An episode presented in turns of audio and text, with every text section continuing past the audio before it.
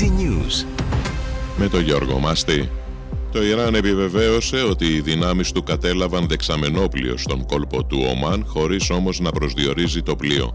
Υποκατάληψη από ενόπλους βρίσκεται από το πρωί δεξαμενόπλιο ελληνικών συμφερόντων με ξένη σημαία και σύμφωνα με το Υπουργείο Ναυτιλίας μεταξύ των μελών του πληρώματος είναι ένας Έλληνας που είναι ναυτολογημένος ως δόκιμος πλοίαρχος εντάσσονται στο εξοικονομώ 2023 ως καταρχήν επιλέξιμες όλες οι αιτήσεις που υποβλήθηκαν στο πρόγραμμα του Υπουργείου Περιβάλλοντος και Ενέργειας. Λόγω του υψηλού ενδιαφέροντος από τα νοικοκυριά αυξάνεται ο αρχικός προϋπολογισμός του προγράμματος. Ένταση και χημικά με φοιτητές και ΜΑΤ σημειώθηκαν νωρίτερα στο Σύνταγμα, στο Πανεκπαιδευτικό Συλλαλητήριο κατά του νομοσχεδίου για τα μη κρατικά πανεπιστήμια. Αποκαταστάθηκε η κυκλοφορία στο κέντρο της Αθήνας.